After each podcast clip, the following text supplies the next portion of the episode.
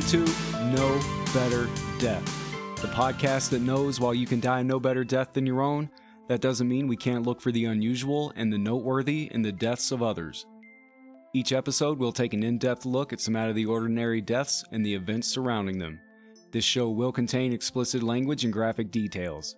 I am your host, Sick Grayson. How's it going, everyone out there in podcast land? Uh, I'm doing okay, I suppose. Uh, don't really have much for the intro stuff, no stories of the Grayson household or headlines. The wife and kids are in Kansas for Thanksgiving at my wife's mother's house. I'm at home, and my mom is back in the hospital, having just had another stent put in her heart. So that's two heart attacks and two or maybe three stents in like a month. But that's what a lifetime of fried food and meth will get you. With that, I'm just going to jump into the meat of the show. Thanksgiving is upon us, and that marks the official beginning of the yearly holiday season spike in American mortality rates. The most wonderful time of the year is also the deadliest.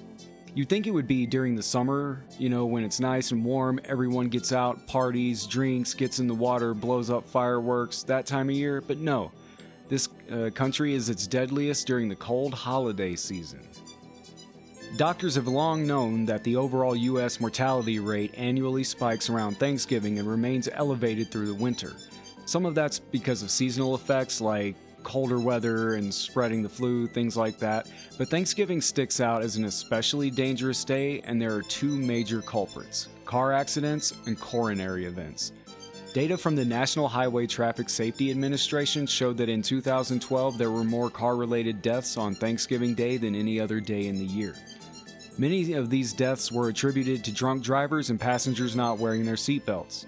See, what do I always say? Put your seatbelt on. The hazardous winter weather conditions also affect uh, the possibilities of getting into an accident.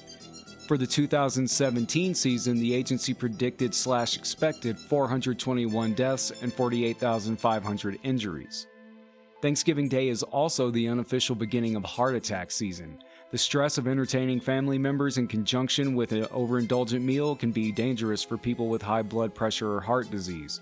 A study of 1,986 heart attack survivors showed the chances of having a heart attack quadrupled within two hours of having especially large meals.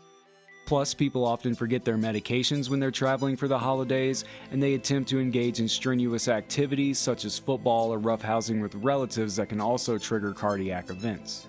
The most treacherous aspects of Thanksgiving involve the kitchen itself, with amateur cooks attempting to hack through carrots, onions, potatoes, other odd shaped foods, or the designated turkey carver incorrectly wielding a large sharp knife, a sliced finger seems almost inevitable. But it's the Thanksgiving food itself that presents the most dangers. Turkey and poultry in general is often contaminated with salmonella and other dangerous bacteria which can survive incomplete cooking or lurk in the dressing cooked inside the cavity of the bird. And any cutting board or knife that isn't properly cleaned and sanitized is a potential source of danger. Lukewarm side dishes sitting out on the buffet table too long can also cause problems. Of course, all this cooking can cause fires, adding yet another danger to the holiday. From 2014 to 2016, there were at least 2,400 residential building fires on Thanksgiving days, with at least five deaths, 25 injuries, and $19 million in property loss. So, what can we do to make Thanksgiving safer? Put your seatbelt on, your cell phone down, and don't drink before driving. Push the plate away before the third slice of pie, take your meds, avoid arguing with loved ones, and maybe hold off on that game of tag football in the backyard. Also, make sure your food is thoroughly cooked and you have a fire extinguisher nearby. Honestly, I think every American citizen should be required to pass the ServSafe exam. For those who don't know or have never worked in the food industry, ServSafe is a restaurant industry certification that requires you pass a test based on your knowledge of proper food handling guidelines like uh, what temperature to cook what foods at, for how long, and how to keep them safe when cooling them down, storing them, all that kind of shit. Basically, a test that proves you know how to cook and put away food without making people get sick from it. Also, free tip from your homie uh, make sure the meat is thawed before you drop it in the deep fryer. If your bird or whatever is frozen when you drop it into 5 gallons of boiling peanut oil, you're going to have an oil explosion from all the frozen water and the bird hitting the grease, and it's not going to be pretty. But are car crashes, heart attacks, fires, and food poisoning all we have to worry about on Thanksgiving? Not at all. Those are just the few things we have some modicum of control over. But we don't have control over everything. Like people trying to kill us. I've got four stories of murder for you. They all happened on Thanksgiving. We're going to get into that. I do want to say I'm recording in the living room today since the family's gone. I'm not down in my little dungeon. So there might be a little more echo in this week's podcast just because I'm in a bigger room. Next week, I'll be right back down to the basement. Everything will sound like it usually does. Uh, so, anyway, getting into the terrifying tales of Thanksgiving terror. Thanksgiving 2017 a Virginia youth pastor, youth pastor, someone who claims to live their life in dedication to God and looking out for the good of his fellow man, someone who injects himself into the lives of community children in the name of the God man. Are we surprised? After previous stories from this show, no, we're not surprised. Christopher Goddamn Gattis, not his real middle name, a Virginia youth pastor has been charged in three murders that occurred on his home Thanksgiving 2017. This is recent. Gattis, 58, was arrested on Thanksgiving night when officers responded to an alarm at the home. When they arrived, they found a body in the yard and two in the house. Chris Gattis worked as a high school youth ministries coordinator for Grace Lutheran Church. Uh, and let's play. Ooh, let's play a game called Guess What the Church asked for when they heard that one of its members had murdered three people. Did it ask for A, a proper investigation, B, gun control, C, mental health awareness, or D, prayers? Hmm, ah, I don't know, guys. I'm gonna guess A, a proper investigation. That seems like it'd be the most logical and helpful option, right? The answer was Oh, it was D, prayers. Well, I'm sure those will help everyone who was negatively affected by this tragedy. Just put them all in a truck and back them up to their house, right? They won't have time to think about the void they've been left with for the rest of their lives when they're swimming in all those prayers.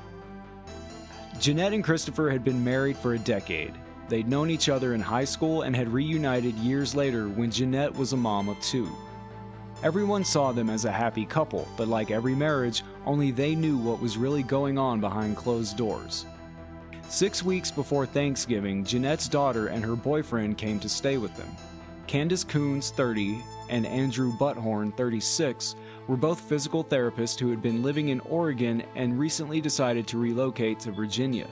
The couple were staying at the Gattis home while they planned for their fresh start. There was plenty of room at the sprawling detached home, and Jeanette adored having them stay.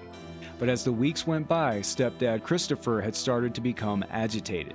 Everyone knew Chris as a kind man with a warm laugh and a generous nature. But Christopher wasn't happy about having house guests and thought they'd outstay their welcome. Jeanette, who worked as an estate agent, was desperately trying to keep the peace. She was an outgoing woman who had a friendly word for everyone, but she knew Christopher had a temper. There had been an altercation with a local man a few years earlier. Charges against Christopher were eventually dismissed as they had been for a previous public intoxication offense.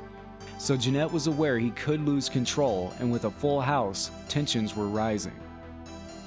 In a plea agreement that came together unexpectedly in August 2018, Gattis pled guilty to three counts of first degree murder and one count of felony use with a firearm in the November 23rd killings of his wife Jeanette his stepdaughter Candace, and her boyfriend Andrew. In accordance with the agreement, Chesterfield Circuit Judge David E. Johnson accepted Gattis's pleas and sentenced him to 100 years in prison for each of the three murder counts with 45 years suspended on each, blah, blah, blah, blah. When it came down to it, this guy went to prison for 58 years, and at his age of 58, that's pretty much a life sentence. According to a summary of evidence by prosecutor Kenneth Chitty, dissension had been building between Gattis and his victims in the days before the killings. On November 21st, two days before Thanksgiving, Gattis started a confrontation that erupted over spilled wine as family members were playing a board game. It led to Gattis, who had been drinking, shoving his wife and pulling his fist back as if he was going to punch her, but his nephew interceded and quelled the dispute. Investigators learned that Gattis had issues with his wife's children and didn't want them to stay at the house for more than a few days at a time. The discord escalated over the next 48 hours and reached a boiling point about 6 p.m. on Thanksgiving night, when Gattis confronted Buthorn and Coons as they were relaxing in a hot tub in the backyard. A home surveillance camera recorded the encounter. Shaking his finger, Gattis demanded they leave at once, but his wife intervened and recorded with her cell phone his conversation with the couple and then her angry exchange with him as he walked away. At about 11:15 that night, Gattis went upstairs, retrieved his Taurus 45 caliber semi-automatic pistol along with three fully loaded magazines and walked back downstairs as the others were playing a board game in the kitchen. When they saw Christopher at the doorway, he raised his weapon, put his finger on the trigger, and fired. Terrified Candace started to video the scene, but undeterred, Christopher kept firing his weapon. First, he shot Jeanette and she fell to the ground, fatally wounded. Then he fired bullets into his hysterical stepdaughter. The phone captured screaming, then the desperate moment when Andrew scrambled behind the kitchen table and started begging Christopher for mercy. I'll go out, he cried. I'll leave. It's what Christopher wanted. Well, originally, anyway. He wasn't about to stop what he was doing now. In a desperate attempt to escape, Andrew ran through the house and out the front door, but Christopher followed.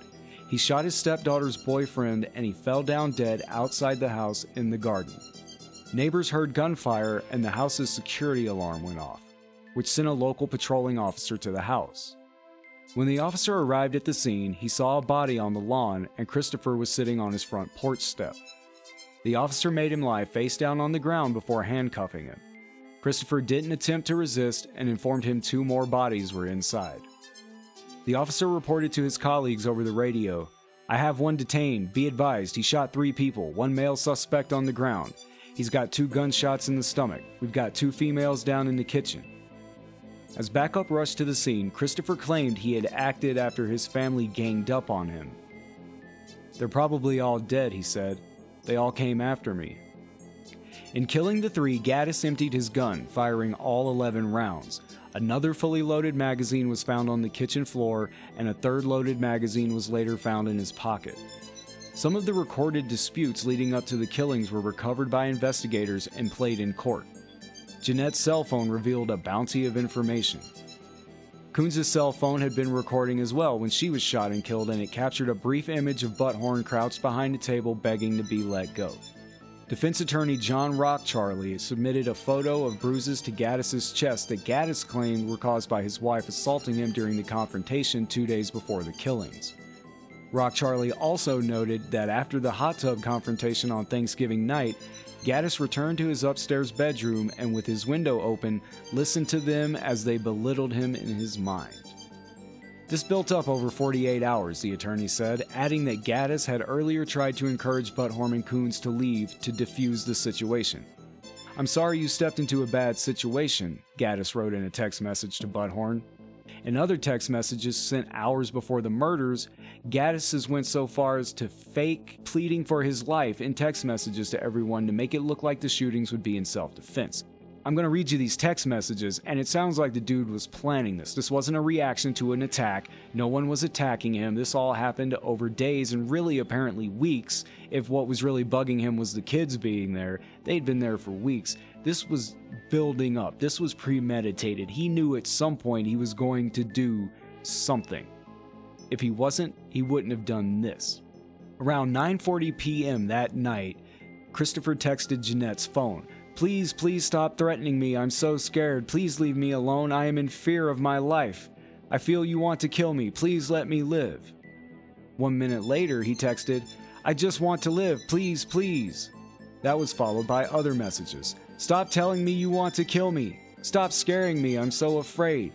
Over the next 13 minutes. At 9:58, Gattis wrote, "You're hurting me." And then, "Please don't come in my room to hurt me" at 10 after 10. The barrage of messages continued. Gattis wrote, Please don't come after me. You want to hurt me. I'm so scared you and Candy want to kill me. And these messages went on until after 10:30, at which point Jeanette texted uh, Christopher's nephew and sent him some of the text messages saying, "Hey, this dude's over the edge. We've left him alone. He's doing some kind of mind games." Uh, and the nephew, who doesn't is never named in any of the articles I read, he tells them to be careful. I don't know what he's doing, but I think you two should stay somewhere else if you can. This is a very strange message. I don't believe he's scared at all. I don't know why he would say that. I won't message him. For Candy, Adam, and your sake, I really think you should stay somewhere else. Exasperated with Gattis's text, the nephew wrote Gattis's wife at 1106. The more I learn about my family on that side, the less I want anything to do with it. Gattis had stopped sending text by then, so he does this whole weird message thing that he sends to his wife. The wife contacts the nephew, is like, What the fuck? The nephew says, Get out. And after that, nothing from Chris. Uh, the next text Jeanette got was at 11:27 p.m., telling her that her home security system had reported an alarm, but that message went unread because she was already dead. Gattis's guilty pleas came just over seven weeks after a judge ruled against a defense motion to suppress incriminating statements the defendant made to police just after they arrived at his home and found him sitting on the porch.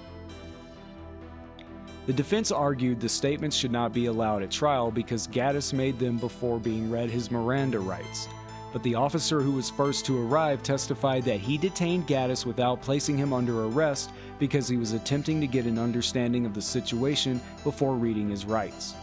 Prosecutors had argued that in an emergency, a suspect can be handcuffed and placed in investigative detention prior to an officer reading a person his rights. Gattis's remarks were recorded on Officer N.C. Fraser's body camera after he arrived about 11:30 the night of the murders. Prosecutors played the body cam video at Gattis's preliminary hearing in April and again at his suppression hearing June 25th. Adam Coons, who lost his mother and sister in the killings, said most family members, including the Buthorns, are satisfied with Wednesday's outcome. They wanted justice done as well as swiftly as possible, Coons said. With that in mind, I think that was done today. As we see it, he's going to live out the rest of his life in prison, and that's what we wanted. Kuhn said his mother and Gattis had been married for about 10 years, and they were very happy to have discovered one another because they went to high school together and they met at a family reunion. So, for some time, yes, they were happy, but there were also problems that came with that happiness. Coons, who lives in Los Angeles, said after he was told his family had been killed, he began connecting the dots after getting over the initial shock.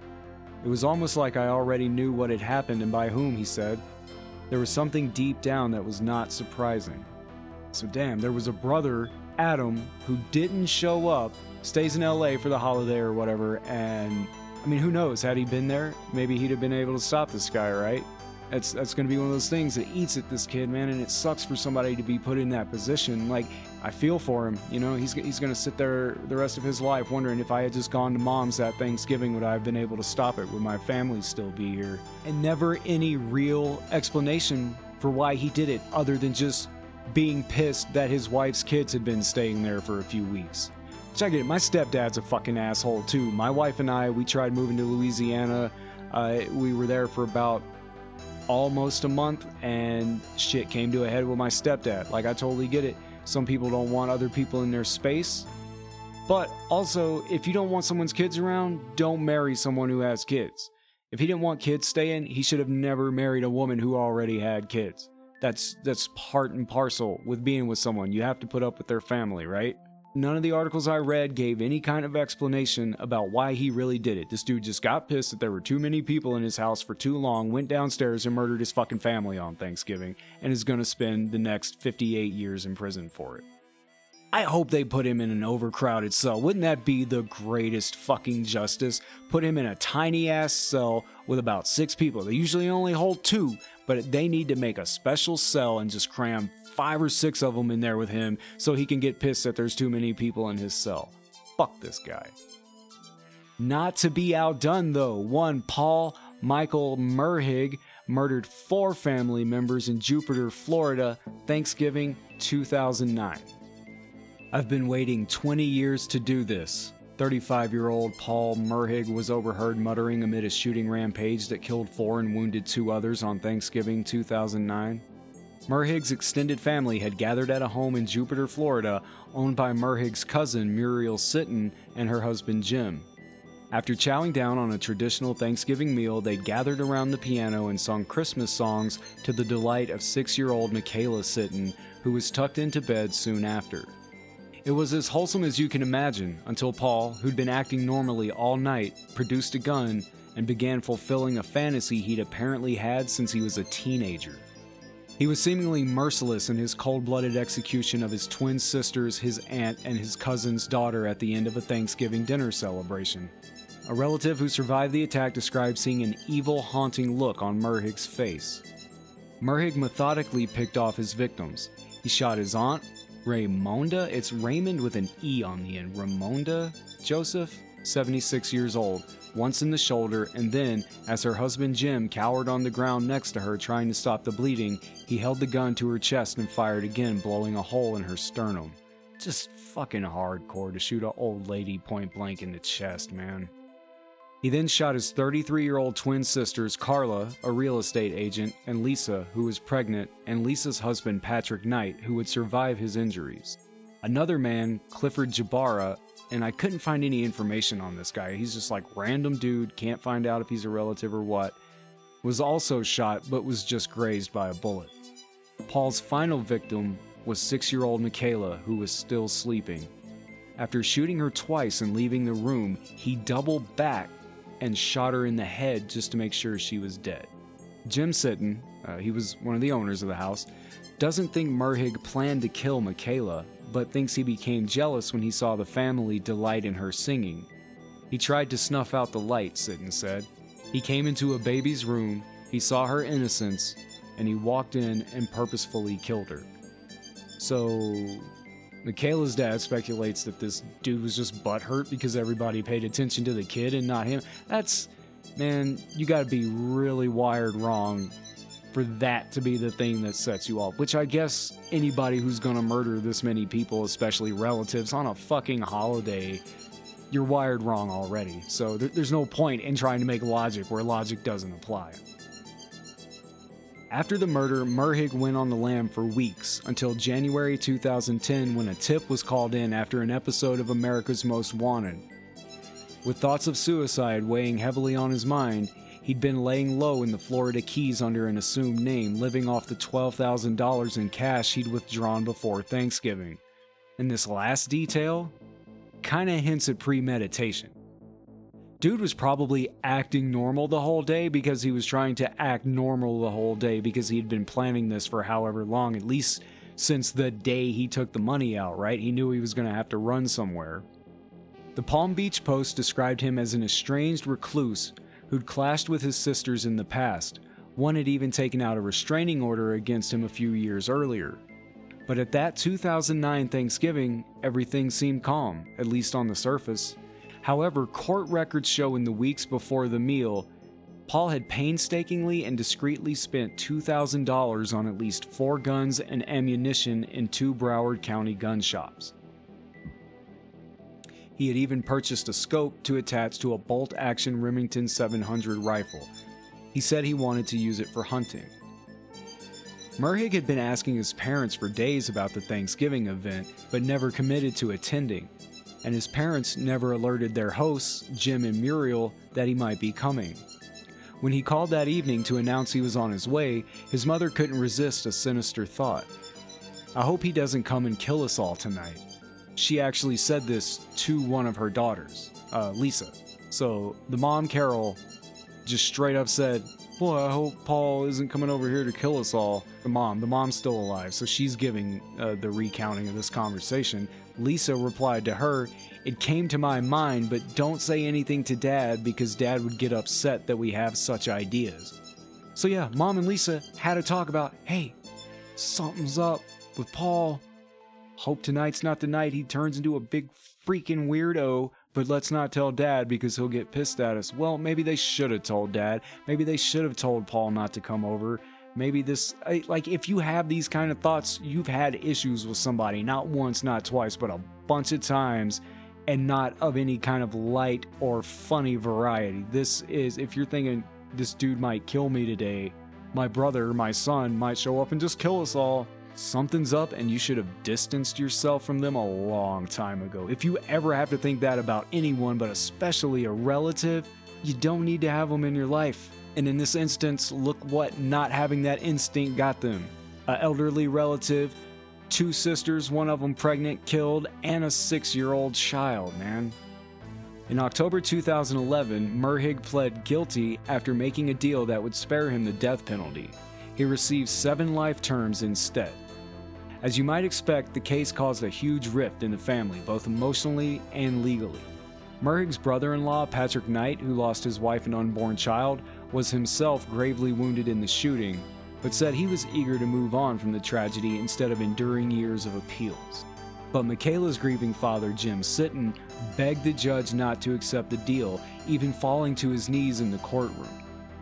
The Sittons also filed a lawsuit against Merhige's parents, alleging that they'd invited him to the gathering without warning the hosts that their son might be dangerous. If someone brought a rattlesnake or a pit bull to your home without your permission and that pit bull started attacking and killing people, wouldn't you hold that person responsible? That's what this is. We're seeking justice with every means at our disposal. The lawsuit was eventually dismissed in 2012 after it was determined the Merhiges had no legal right or ability to control the actions of their son. But that wasn't the only lawsuit filed in the wake of the murders. Patrick Knight also sued his former in laws for failing to prevent the killings, including the death of his wife Lisa.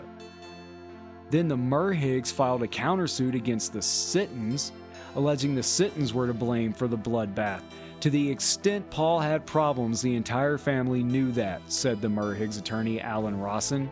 If the Sittons were concerned he was going to be a problem that day, then they should have stopped him. It was their house, they should have protected their family as well as the Merhige's family if they were concerned. In the lawsuit, the Merhiges also claim that Jim Sitton has defamed them with unfair and untrue statements about the couple by saying they invited Paul to dinner without notifying other members of the family and knowing his reputation for violence. Also named in the lawsuit is Dr. Antoine Joseph, whose wife, Raymonda, was murdered by Merhige. Joseph is Muriel Sitton's father. His sister is Carol Merhige, who is Paul's mother. Uh, Joseph had apparently treated Paul Merhige. Uh, he was his doctor, I assume they mean like psychiatrist or therapist or something, and was well aware of his mental instability, as was the rest of the family. Pretty tangled web, and now instead of coming together in a time of tragedy, these guys are all trying to sue each other, point responsibility here and there, when at the end of the day it comes down to Paul. You want to do something, pay somebody in prison to murder Paul. He started the war okay? And he won the first battle. He murdered four people, including a little kid. If these guys want justice, I mean, th- he didn't, did he do anything fair? No, he walked in on a fucking holiday and shot everybody. They don't have to play fair either. They want him dead and the courts sent him to prison. There's ways to get somebody murked in prison. But neither family is to blame for any of this. They just got together on Thanksgiving and one dude decided to be an asshole. Months after the trial, a 35 year old Merhige seemed shaken by the horrors of his alleged deeds. He called his father collect at his Miami area home begging for forgiveness. I think about them, he told his father. I think about heaven, you know. I think about them constantly. I don't know how I could have done what I've done to everybody, everybody I've hurt. His father, sounding dry and defeated in a static filled recording on a jailhouse phone, simply stated, We have nothing. You have nothing. It's a total nightmare. Our lives are changed forever. It's impossible, you know, to reconcile what happened with me, Paul said. It's just, it's not even real. I'm not violent. I've never been violent. I'm not a criminal or drug addict. It's just unbelievable what I've done to everybody. Seemingly unaware of the workings of the court system and the scale of the criminal charges that he would face, he once asked a police officer if he would be facing a long process. A year? Two years? he asked. Told that the wait for a trial could be lengthy, he wondered what would happen next. What about afterwards? he asked. What's the worst case scenario for this? If prosecutors had gotten their way, the worst case scenario would have been death. But under the plea deal, Paul is still alive in prison, serving his seven life sentences until he dies. Not the outcome some wanted, but better than Paul's desired outcome, which was to sit in a comfy mental institution for the rest of his life.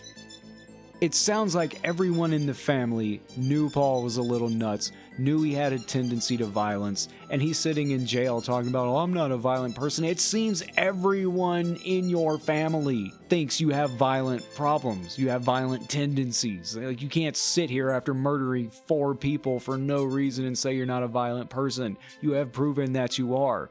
I don't know. I don't know. It's going to piss me off the more I talk about it. Time for five fast facts. about Thanksgiving. Thanksgiving used to be a lot more like Halloween. At the turn of the 20th century, Thanksgiving was a kind of a creepy ordeal. Children and adults would dress up in masks and host costume crawls in cities like New York, LA, and Chicago. The tradition of children dressing up as poor people in New York became so popular that Thanksgiving was nicknamed Ragamuffin Day. Two, and I forgot to say one on the first one. I just launched right into it. Two, the author of Mary Had a Little Lamb made Thanksgiving a national holiday. The Continental Congress declared the first Thanksgiving in 1777, but the custom fell out of use around 1815.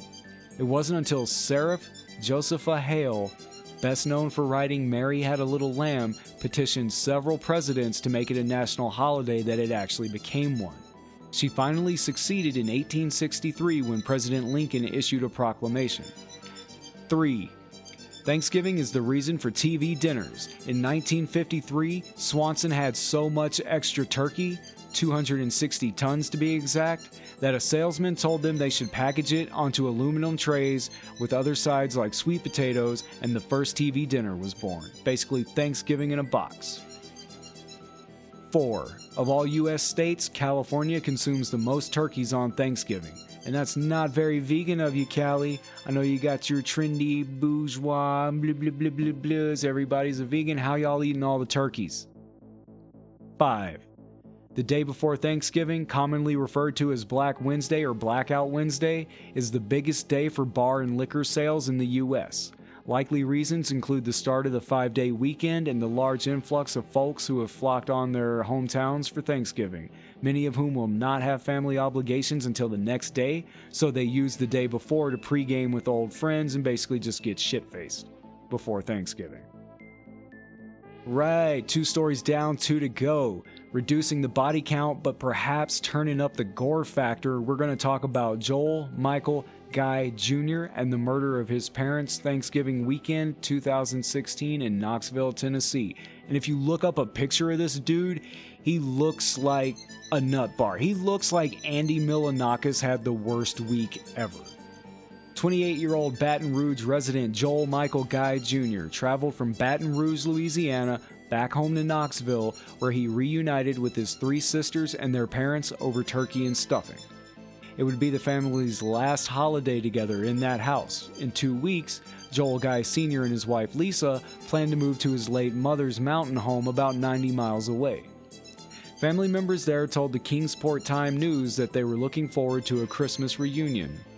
At the end of the evening, the three daughters, who all lived locally, returned to their homes while Guy Jr. stayed at the house with his parents.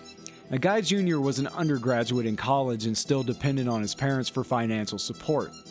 Family members told authorities that his parents intended on telling him of their plans to scale back support over the Thanksgiving weekend.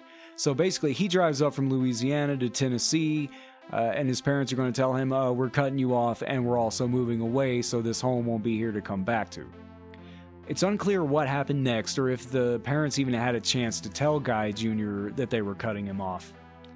Uh, what authorities do know is that the 28 year old stayed in the home three days longer than he'd planned, and that by Sunday afternoon, his parents' home had been turned into what police called a horrific and very gruesome crime scene. At some point between Thursday night and Monday morning, the Knox County Sheriff's Department claims Guy Jr. stabbed and dismembered his parents, then attempted to dissolve their bodies in a mix of liquid fire, drain cleaner, sewer cleaner, hydrogen peroxide, and bleach. I mean, do those things even go together to melt a body? Like, it,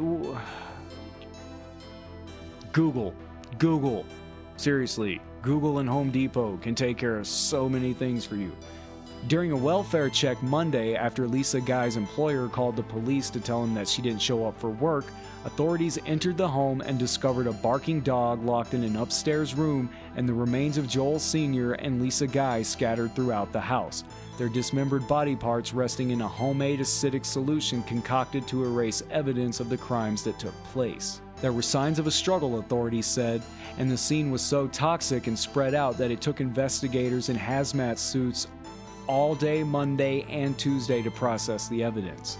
That Tuesday night, Joel Guy Jr. was arrested outside his Baton Rouge apartment and charged with first degree murder. Authorities think he worked alone, killing his parents sometime between Thursday night and Saturday afternoon. He stayed in the house with their remains until Monday when he drove his car back to Baton Rouge. Now, some reports say he left Sunday night, some said he left Monday, but basically by Monday morning at the latest, he was gone.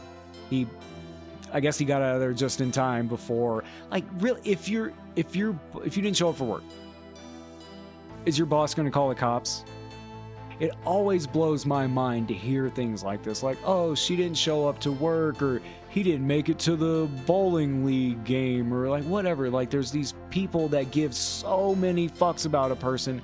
They call the cops 15 minutes into you not being there. I maybe I'm not living my life right. Maybe I don't have the right kind of people around me, but I can't say I've necessarily felt that way about anyone either. If somebody doesn't show up to work, they just didn't show up to work. If a homie doesn't make it to somewhere we were supposed to hang out, they got busy. Like I'm not I'm just not that guy that, you know, if maybe if I don't hear from you for like two days, then I start thinking something's up. But I understand people get caught up in whatever they have going on, or maybe you go off on an adventure or something. Not my business to pry. I'm I don't know a single person that would call the cops if I didn't show up somewhere. That's all I'm saying. So it's always weird to me when you get one of these like this lady's boss, she doesn't show up for work Monday morning. Sometimes, still in Monday morning, he has called the cops and the cops have shown up at her house. That just seems so weird to me. But anyway, by Monday, he killed him sometime between Thursday night and probably Saturday night, or I mean Sunday night. He leaves Monday morning. Uh, he's arrested by Tuesday. At a news conference, Major Michael McLean with the Sheriff's Department called the crimes very, very rare. It's in the 1 percentile of homicides in the United States that involve mutilation or dismemberment. It's not something we run across. Usually there's a motivation behind it. In this case, we just don't know what it is. Although family members told authorities about the elder guy's plans to scale back their son's financial support, McLean would not confirm whether that was their son's motive for allegedly killing and mutilating them. Authorities consider it a possible motive it's unlikely he would have been the recipient of any life insurance on either victim. So they're saying, like, they don't know if the parents ever told him. He's not saying anything, but there was no monetary value in him killing them. The sisters told police that nothing seemed amiss with their brother during Thanksgiving and that there were no family disputes that day. McLean said that authorities are not aware of any history of mental illness and that the suspect has no criminal record. So the dude, despite how bonkers he looks in his arrest picture, his mugshot, Everybody says, no, it's like a normal dude, normal day. Everything was fine. This guy's not a criminal. He just, something happened. He murdered his family. They told him, right? They fucking told. But also, if you're, this wasn't a teenager or early 20 something. This guy was kind of mid to late 20s, I think, at this point. Uh, 28, 28 years old. So this is a little past that still needed mom and dad's support thing at 28 years old. This guy should be taking care of himself. If he's still if his parents are taking care of him something's up. Not sure if it's a mental thing or maybe he just sucks at life thing but there's something going on. Despite how normal it seems a 28 year old isn't living off their parents anymore. Although the acidic solution the victims were found in caused them to suffer excessive decomposition, investigators were still able to identify them. It did, however, make it a little difficult to determine the cause of death. The elder guy suffered multiple vicious stab wounds and was possibly tortured. Not really a lot about what might have happened to the mom. Police waited two days to tell the public about the gruesome killings and the arrest of Joel Guy Jr. because they didn't want to tip the son off that they knew he did this. McLean described the 28 year old as a college student in Baton Rouge. The sheriff's office told The Advocate, which is some kind of newspaper, uh, that the suspect attended Louisiana State University at one point before withdrawing last year, but an LSU spokesman would not confirm that when the newspaper asked. Neighbors told the advocate that Joel Guy Jr. was a reclusive and quiet person. He lived alone in his apartment but had previously lived with a roommate. Renee Charles, the sister of Joel Guy Sr., told the Kingsport Times News that she couldn't believe her nephew could be capable of carrying out such brutal killings. We were very shocked that he would do something like this. It's one thing to stab someone, but to do everything that he did to dismember his parents' bodies? She said the family was looking forward to the end of December when they'd all gather for the holidays. We were going to have Christmas again, she told the Times News. We were just fixing to have all of us back together again. And you can tell these people are Southern because up north you're about to do something or you're going to do something. Back in the South, you fixing to do something. We was fixing to hang out at Christmas. As of March 2017, Guy Jr. had been charged with two counts of first degree murder, two counts of abusing a corpse, and two counts of felony murder. Psychologists say that shame around the money likely played a larger role in the killing than the money itself. Guy Jr. remains in jail in lieu of a $2 million bond. His court date is December 3rd, uh, 2018. So this year, this is still going on. Uh, we'll see what happens next month. Uh, we don't know the outcome yet. It sounds pretty open and shut. He did it. It's just a matter of what's the sentence going to be. I don't know if uh, Tennessee has a death penalty. I assume they do. Most southern states still do. So it's going to come down to do we kill this guy, stick him in life in prison, or throw him in a mental institution? And for the last story, and I previewed this one a little bit on Twitter and Facebook. If you're not following us on Twitter or keeping up with the Facebook page, definitely go go find us there, like us, follow us, subscribe, whatever you do, wherever you do it. Uh, we are no better death on across all outlets, uh, except Twitter's no better death one. Anyway, I teased this story on Twitter. Uh, it's a little different, and really to me, one of the most intriguing stories I've covered so far in the 11 episodes of this show. How far is too far when defending yourself in your home? In this case, a man kills two people who broke into his house. But did he have to kill them? Most states provide residents some kind of protection when deadly force is required to protect themselves, their loved ones, and their homes in the event of a break in or attack. Stand your ground, castle doctrine, dirty Harry laws, whatever you want to call it in whatever state you're in, courts typically make some sort of concession for such cases. However, if at any point during the incident the threat is removed, the assailants are neutralized, and the threat to life is no longer a concern, the defending party can no longer take deadly force against the intruders. To many, and if I'm being honest, to me as well, what Byron David Smith did on Thanksgiving 2012 in Little Falls, Minnesota crossed the line between self defense and the unnecessary murder of two teenagers who probably just needed a couple months in jail and a probation officer to set them straight. Byron David Smith, a retired security engineering officer with the U.S. State Department, had dealt with his Little Falls, Minnesota home being burglarized several times in as many months. Among the items stolen were thousands of dollars in cash, the watch his father had received after spending nearly a year as a POW in World War II. He had one of those. For ye- this uncomfortable hunk of metal in my ass. He had he had some kind of World War II watch uh, from his dad that was stolen. Medals and ribbons Smith had earned in the Air Force during the Vietnam War, several firearms and jewelry. Uh, so people have been breaking into this guy's house a lot, stealing his shit. He's getting upset. Smith began routinely wearing a holster with a loaded gun inside his home. He installed an alarm system complete with video cameras aimed at several areas around his house, and on Thanksgiving Day 2012, he sat in his basement with a rifle and waited. So, people have broken into his house multiple times. Uh, the video from this day in particular captures Smith moving his truck from the driveway prior to the break in that was about to happen to make it look like he wasn't home. This guy moved his car, then, an hour later, two teens in hoodies can be seen casing the place before entering the property. And one report also said they had been seen on video casing his house the night before, but I don't know how true that is. Everything else says this was same day. Two teenagers in hoodies walking around his property casing before they break into it.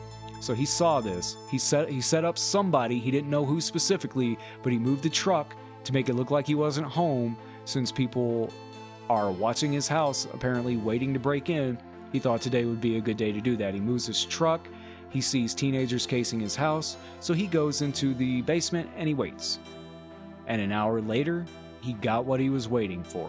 The two teens who had been seen casing the place earlier in hoodies came back to the property.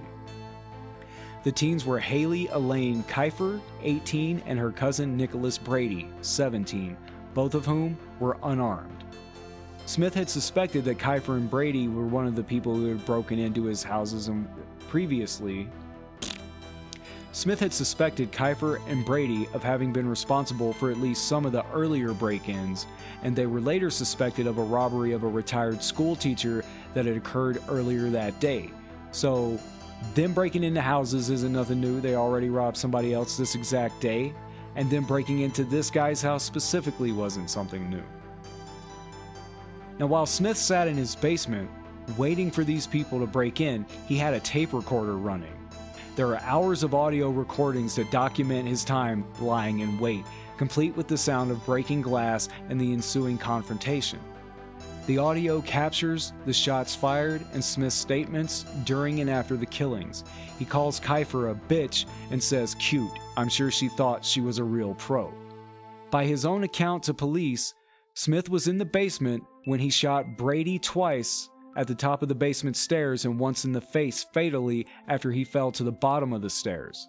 Minutes later, when Kifer entered the basement, he shot her at the top of the stairs. Wounded, she also fell down, and after Smith's rifle jammed, he walked up to her, shot her in the chest multiple times with a 22, dragged her across the floor, dropped her beside her cousin, and then shot her under the chin for good measure. So what's it how does it sound to you so far? On one hand, yes, this guy has to do something to defend his house if he's being broken into multiple times and apparently by the same people. He does need to defend himself and his property. But if you have videotape of someone watching your house, you know they're watching, then you move your car to make it look like you're not home, when does that become entrapment? This is a setup at a certain point. Yes, these people shouldn't break in, but isn't, isn't he baiting them? And he also knows they're teenagers. If he if he suspected them having done it previously, he knows he's not dealing with like bikers and truck drivers, fucking adults like breaking into his house. You know, he knows these are kids. It sounds like a setup to me. As criminal as the breaking and entering into the home is, I mean, this dude moved his truck and just sat there with gun- multiple guns and video footage, knowing where they were, knowing they were coming, knowing they're coming in, knowing they're unarmed. I mean, and this guy had worked for the State Department, a security engineer. You you can tell by the employer and the job title that's something more than what it sounds like. This guy could have probably, I don't know what he did, but this sounds like the kind of dude, as a Vietnam, War, yeah, I mean, this guy was a Vietnam War vet, raised by a World War II vet, security engineer for the State Department. This dude could have beat the shit out of both of these kids just into total submission and then called the cops. Or he could have shot him in the leg and called the cops but he straight murdered two minors. He knew they were coming, saw him casing the, the house on security cam. He didn't call the cops at that point. He knew when they were forcing their way into the house. He made no attempt to call the cops. He lied in wait like a sniper with them in the house, did not call the cops, and picked them off one by one, delivering close range kill shots to the head once they were down. This wasn't self defense. This guy was waiting to murder someone. I would even go so far as to call this an assassination. I get it, you're pushed too far by the other break ins, but this, this was too much. And then he didn't even call the cops once they were dead. He waited until the next day to notify the police of the shootings, claiming he didn't want to bother the police on Thanksgiving. This guy thinks he's getting away with it. He thinks, oh, I'm a decorated blah, blah, blah with a history of blah, blah, blah, and, uh, you know, I'll look like an even better guy if I don't bug him on Thanksgiving. This is clearly self defense. Morrison County Sheriff Michael Wetzel has acknowledged that Brady and Kifer were there to burglarize Smith's residence. Brady's sister claimed that he had stolen drugs from her home on August 28th in a case that was still under investigation. Now, I assume when they say drugs, they mean prescription drugs, not illegal drugs because it went to court. like this guy broke into a relative's, his sister's house and stole something.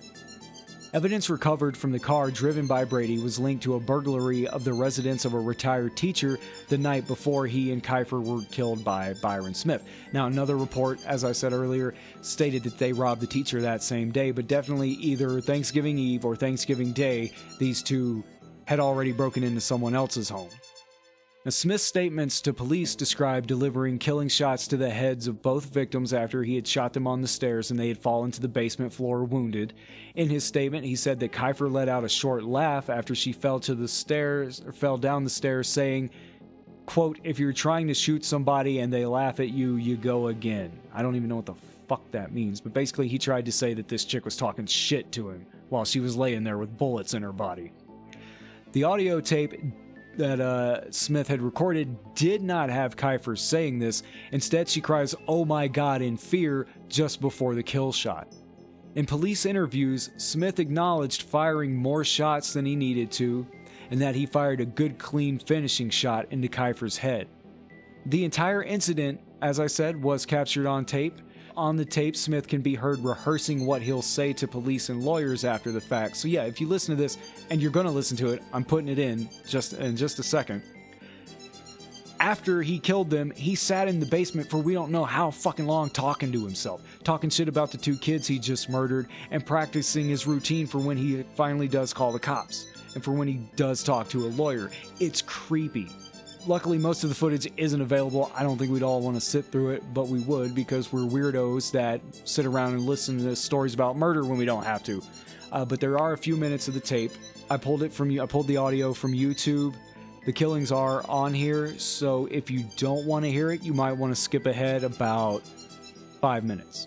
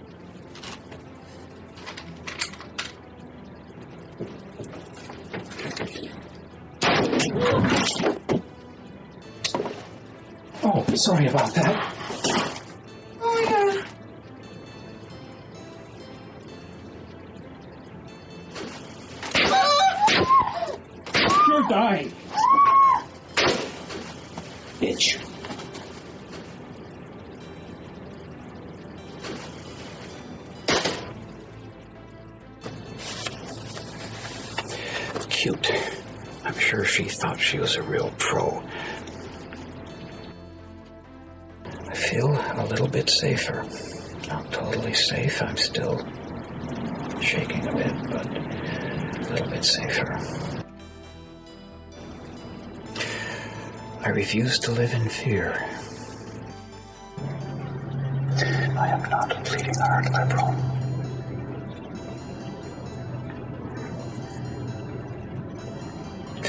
I felt like I was cleaning up a mess.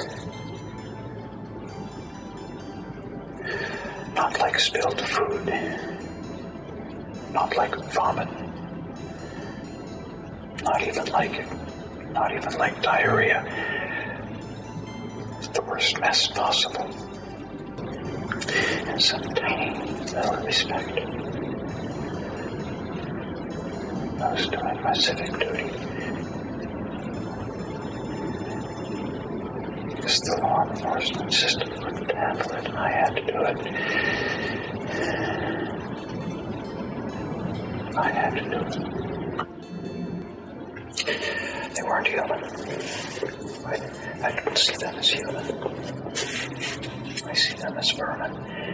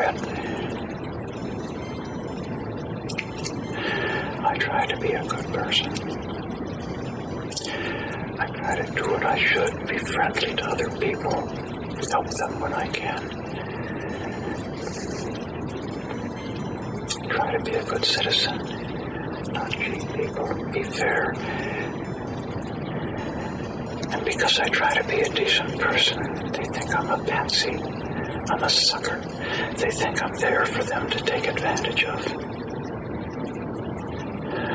Is that the reward for being a good person?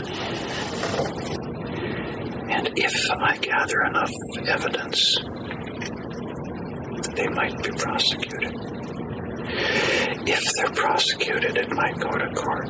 If it goes to court, they might be found guilty. If they're found guilty, they might spend six months, two years in jail. And then they're out, and they need money worse than ever, and they're filled with revenge. I cannot live a life like that. I cannot have that chewing on me for the rest of my life. I, I cannot. I refuse to live with that level of. Legal analysts have stated that the initial shootings most likely would have been justified under Minnesota's laws, but the subsequent shots that were not justified once the threat had been removed. See, what did I say at the beginning of the story? If you shoot somebody and they go down, they're not a threat anymore. You can't just murder them in your house. So if you're aiming to kill, you better pop them in the head first shot. Otherwise, you definitely look like you murdered someone. Sheriff Wetzel said that the law doesn't permit you to execute someone once a threat is gone. Uh, according to Hamline University School of Law professor Joseph Olson, the first shot is justified after the person is no longer a threat because they're seriously wounded. The application of self defense is over. A number of aspects of the case were noted by police as being inconsistent with self defense. Smith moved his truck earlier in the day, claiming it was in order to clean his garage. Police argued at his trial that this was an attempt to make the house look abandoned in order to lure in burglars.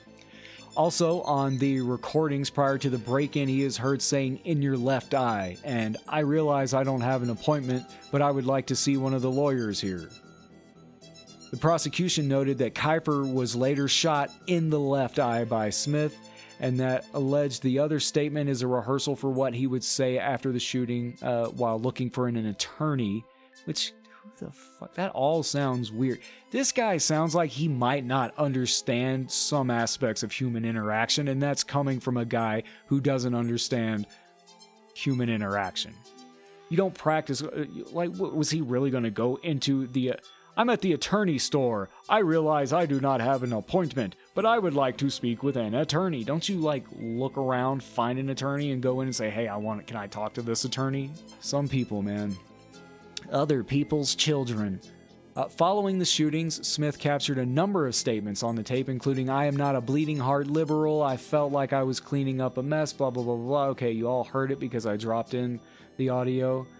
Smith's recorded statements, the evidence indicating he had planned the shootings, along with the excessive number of shots fired, led to an original charge of second degree murder. But in April 2013, he was indicted on two counts of first degree murder. Bail was later set at $50,000, which Smith posted. On April 29, 2014, Byron David Smith was found guilty on two counts of first degree murder with premeditation and two counts of second degree murder after about three hours of jury deliberation. He was immediately sentenced to life in prison without parole. The audio recordings were named by the jurors as the biggest influence on their decision. That was the most damning piece of evidence in my mind, said one juror. That audio recording of the actual killings and the audio recording of Mr. Smith's interview immediately after his arrest pretty much convinced me that we were dealing with a deranged individual. And that's it. Four terrifying tales of Thanksgiving murder. What did we learn? Do we ever learn? If so, what did we learn from this? Do not go home for the holidays. Do not invite anyone over for the holidays, and do not break into anyone's home during the holidays. Agree to meet a small group of loved ones that doesn't contain anyone you can't overpower and meet them at a very public place, like a Chinese restaurant. Have some chicken lo mein, some sweet and sour pork, knowing you're not going to get food poisoning. Go home by yourself and lock the fucking door. Boom, you made it out alive. No fires, no drunk drivers, no murderous family members, no no food poisoning, hopefully no heart attacks, nothing. Nice and easy, in and out, and you're home in time to put on Jingle All the Way and start making plans to survive Crimbus. you may have noticed at the beginning of the episode an advertisement for uh, a college or something. Uh, is this where the big bucks come in for a podcaster? I'm getting them ad monies now. I'm going to be straight up with you. I get $7 for every thousand times the show is listened to. And with the numbers I hit, I, I speculate in about five years I'll have a tidy little check for $3.18. NoBetterDeath.info is the website for all info on No Better Death. Facebook, Gmail, Twitter, all the places that are places. No Better Death is there. Follow us, subscribe, like, whatever whatever you do to keep up with it. I don't know, man. I'm making the shit. It's on you guys to keep up with it. Uh, I am still doing the giveaway uh, from November 1st to December 5th. Anyone who leaves an iTunes review is entered in the giveaway to get some very gently uh, near mint DVD seasons of Heroes, Arrow, True Blood, and the Sarah Connor Chronicles. Uh, so go leave an iTunes review and you're automatically entered in that. But I think really more than anything, tell your friends. Reviews and likes and follows, those are nice and all, but I really do just want people to listen to the show. I don't want ad money. I don't want to be in the fucking top 10 on iTunes because it looks cool or whatever.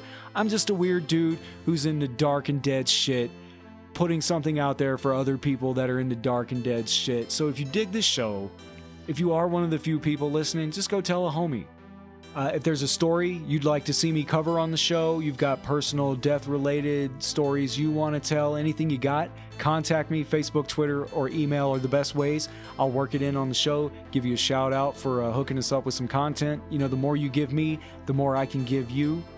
New content uh, go up on Facebook and Twitter every day. Uh, the sick picks for a song of the day for you to listen to. The Today's in Death, hipping you to death related information that happened on that day throughout history. Uh, also, go check out uh, a few podcasts I've been listening to lately. That's Weird, Keep It Weird, Nightmare on Film Street, Teen Creeps. There's a lot out there, man. There's a, there's a lot of good podcasts out there, so go check out some of them. As always, I am your host, Sick Grayson. Until next time, try not to die.